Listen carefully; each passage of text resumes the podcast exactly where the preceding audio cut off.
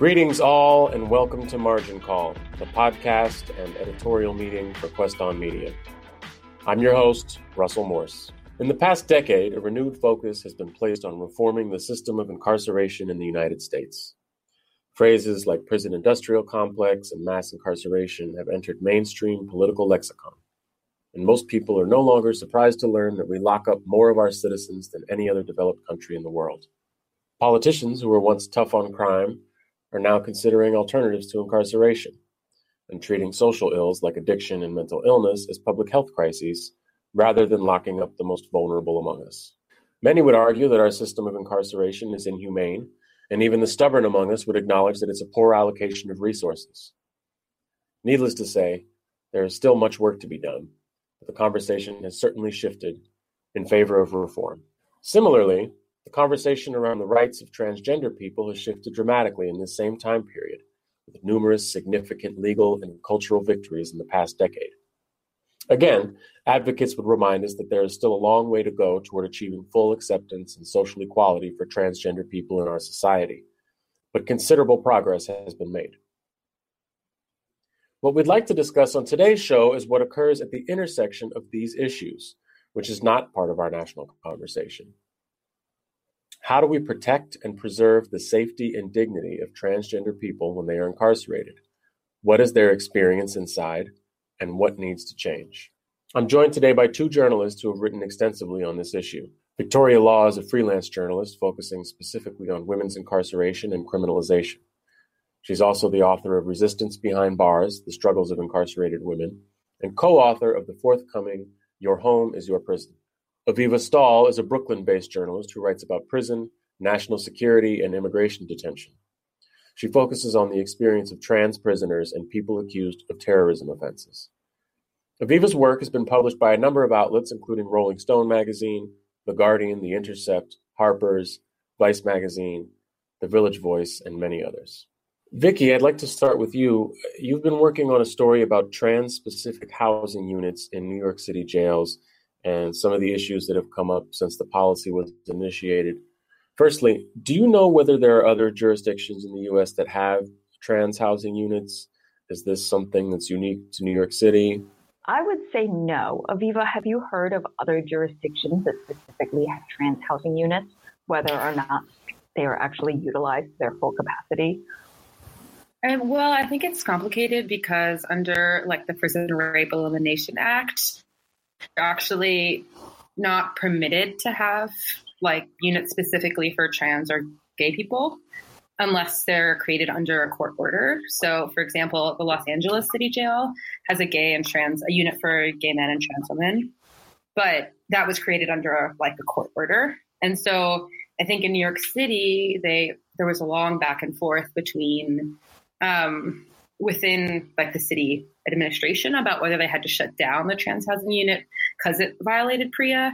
It seems like they're trying to come to some agreement where they don't have to, but that's one complicating factor. In what way would this violate PREA? Well, because PREA specifically says that you're not permitted to segregate people based on their gender identity exclusively, unless the unit was created through a court order. And the intention behind that was that people shouldn't be discriminated against, I guess, systemically. I don't think it was intended to prevent safekeeping. It was intended to prevent people from being segregated unnecessarily, but it has not necessarily had the impact that advocates wanted. So that's one issue. I do know, there are plenty of places across the country where trans people are housed. There's a vulnerable populations unit, for example, that's sort of protective custody, which sometimes is a form of solitary confinement, right? Sometimes it means that people are locked up 24 hours a day. And sometimes there are vulnerable population units where people do spend most of their time out on the tier and have fairly regular access to recreation and stuff.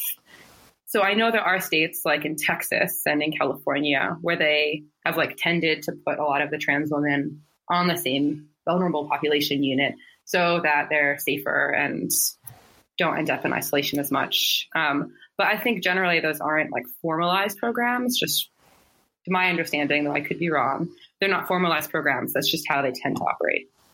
Right.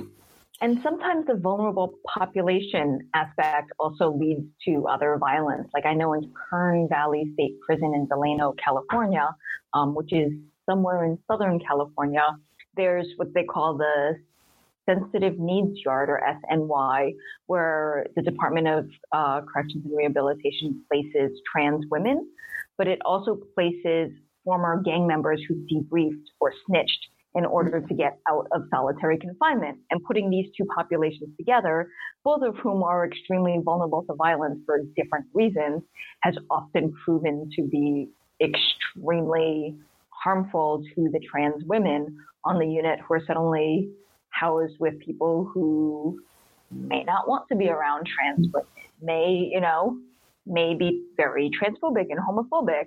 Also, have been sitting in solitary confinement for who knows how long for being gang members or for being accused of being gang members, and are now out and ready to lash out at, whoever is the most vulnerable, because people tend to kick down and not to kick up.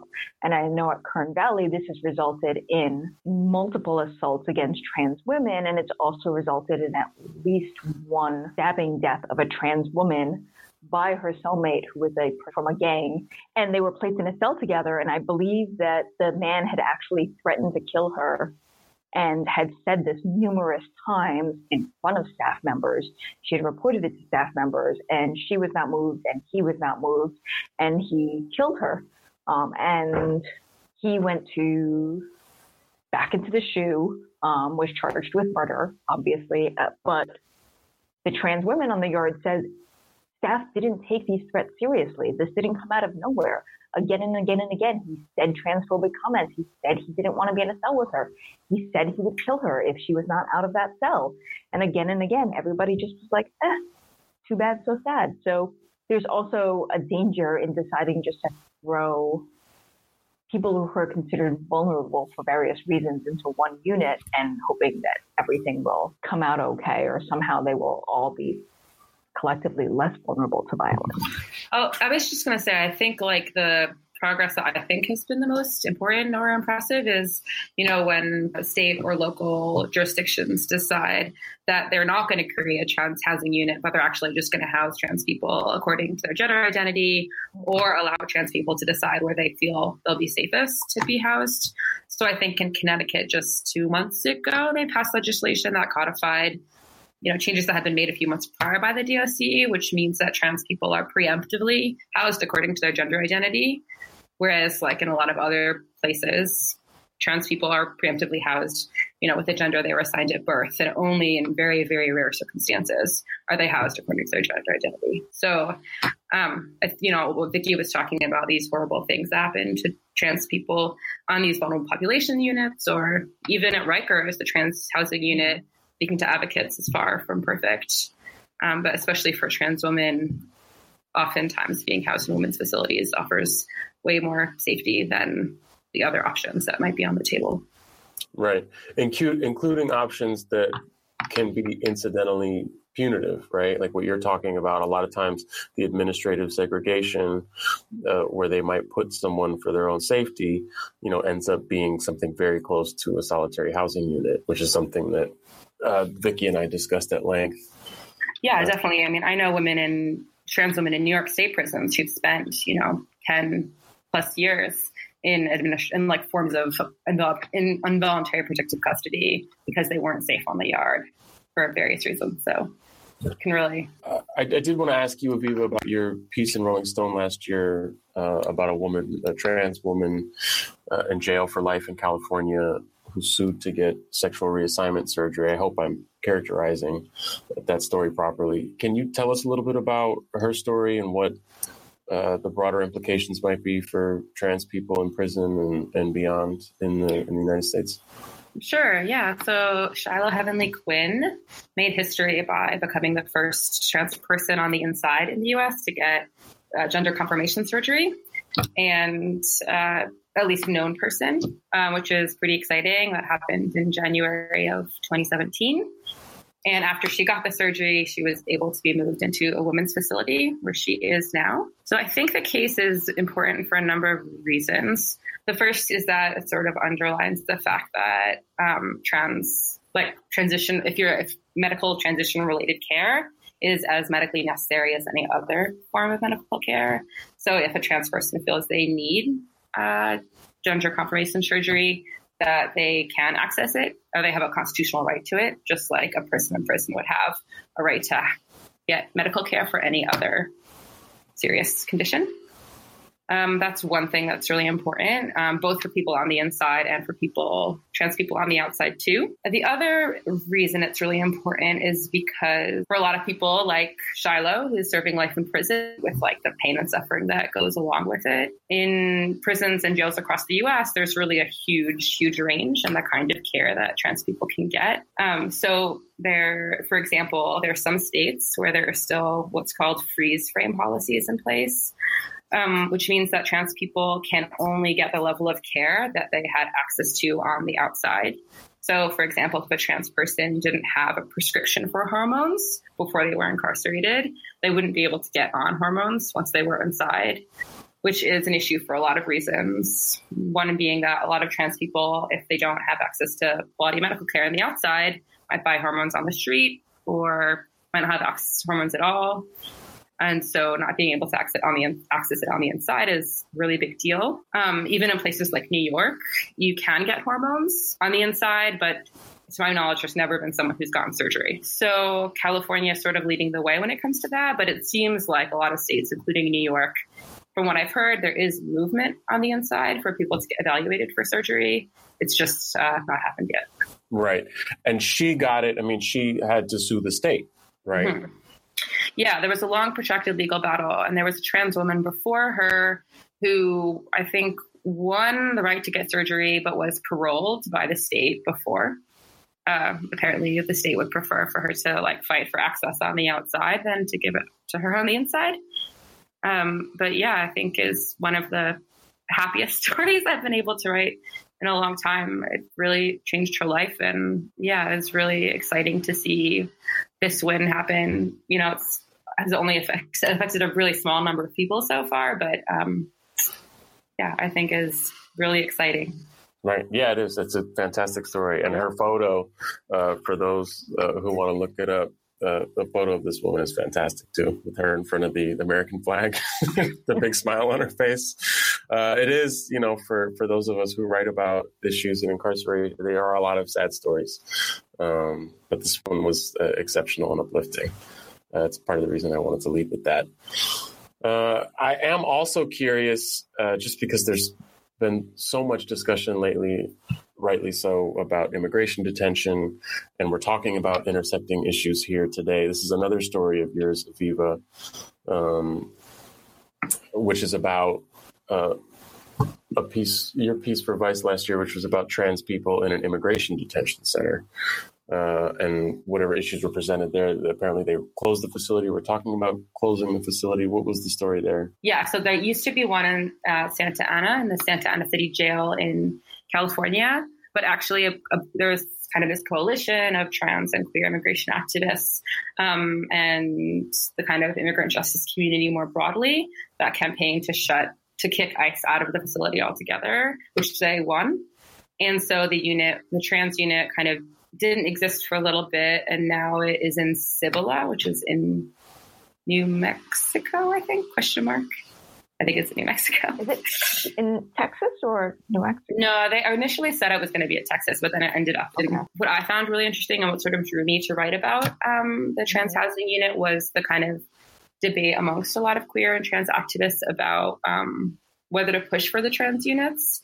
And I think to read about kind of the history of prison expansion is also to know that in some ways advocating for better conditions means, Vicky can speak to this more eloquently than I can, that in some ways advocating for better conditions can lead to the creation of the expansion of the prison industrial complex instead of its shrinking. Right. So the result would be, okay, we'll build a new facility. Great. There's more people, more opportunities, and more space to incarcerate people. Yeah, that's a fascinating point.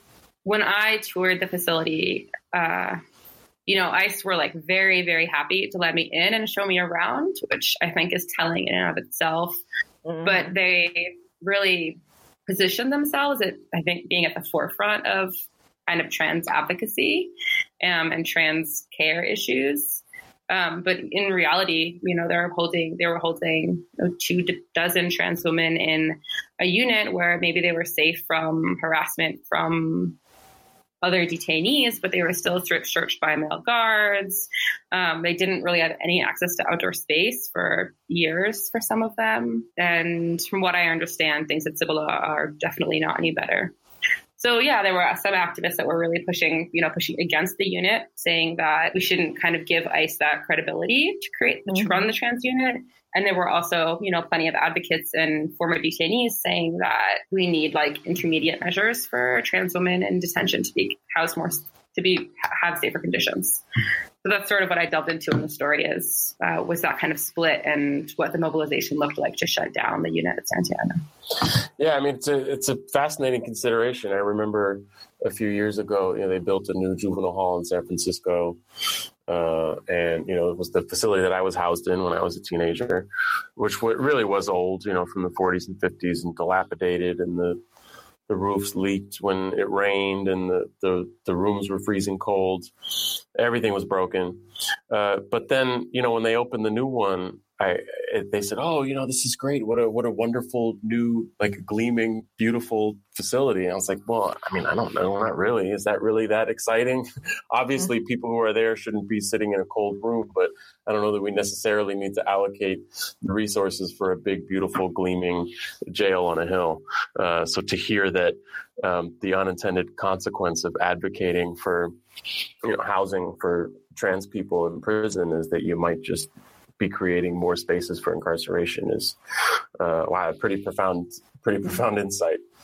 I want to turn to you, Vicky, just because I'm curious, as we're kind of winding down, about your ongoing reporting. I know this isn't a story that's been published yet, and you feel free to reveal as much or as little as you want, but I'm curious what you've learned in your reporting about the trans housing unit and corrections. I know that you and I have tried to coordinate to talk to some people who have been in the unit.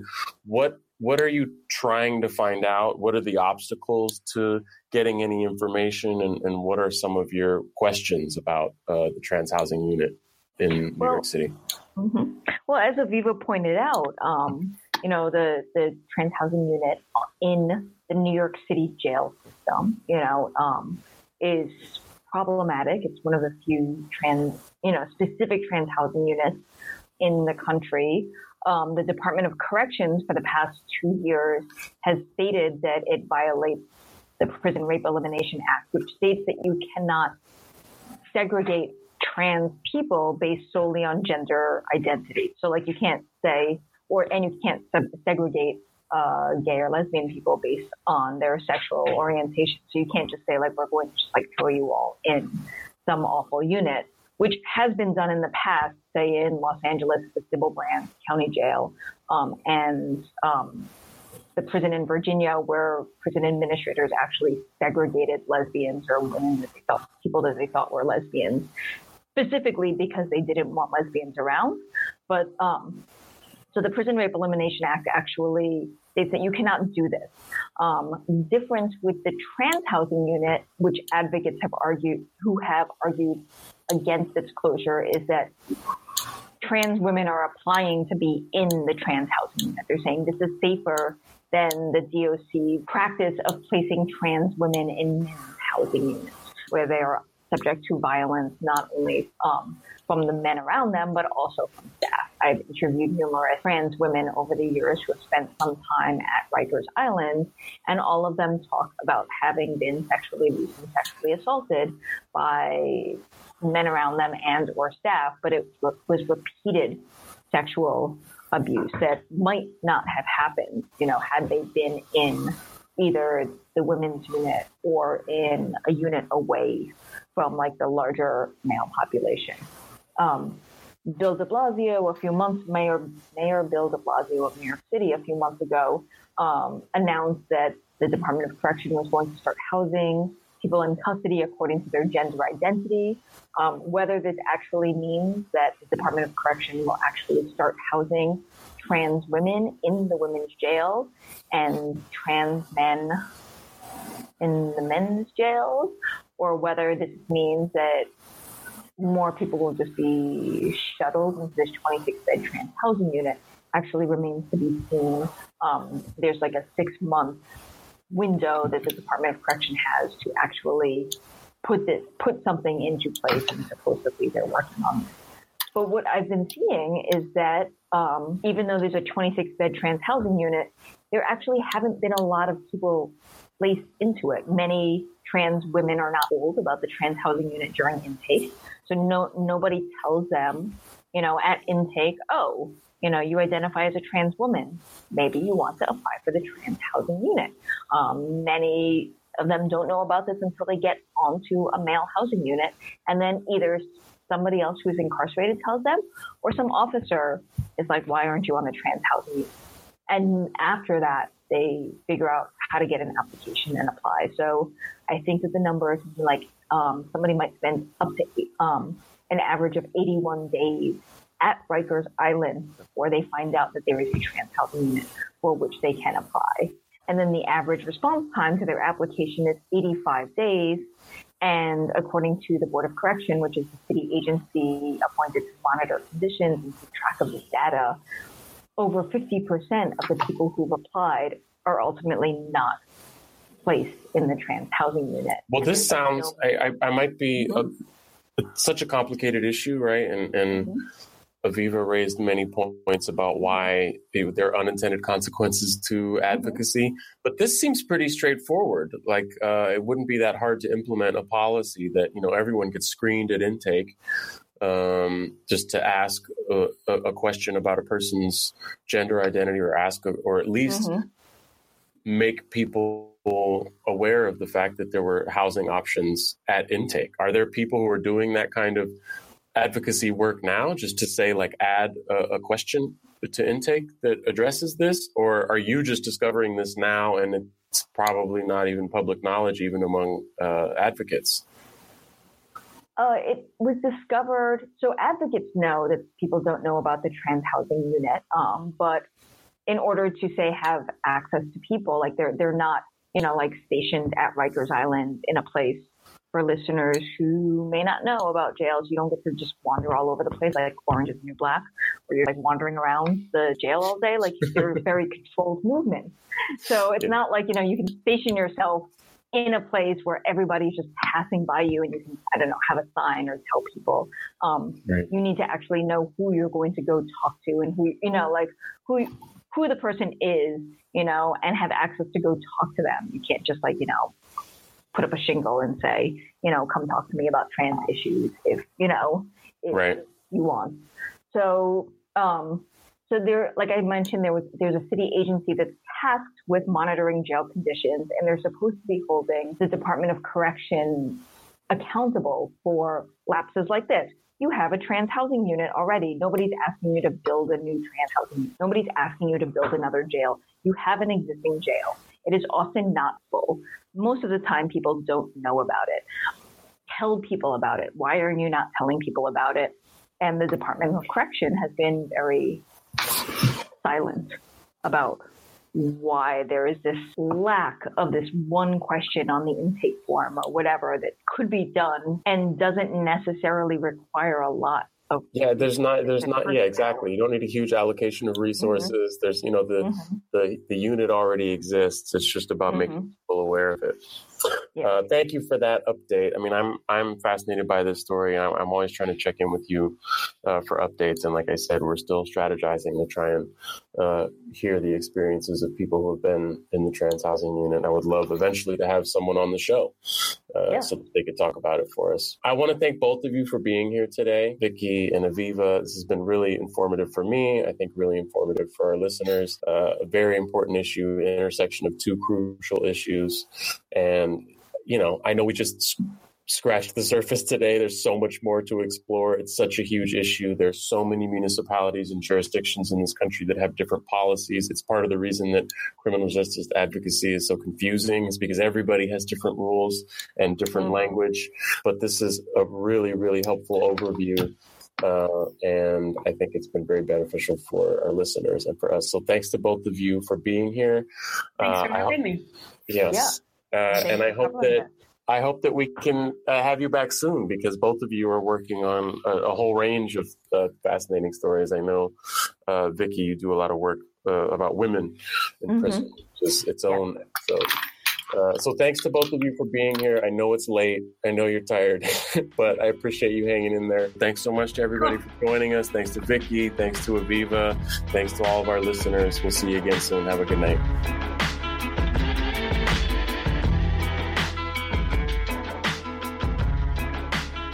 This episode of Queston Media's Margin Call was produced in Richmond, California.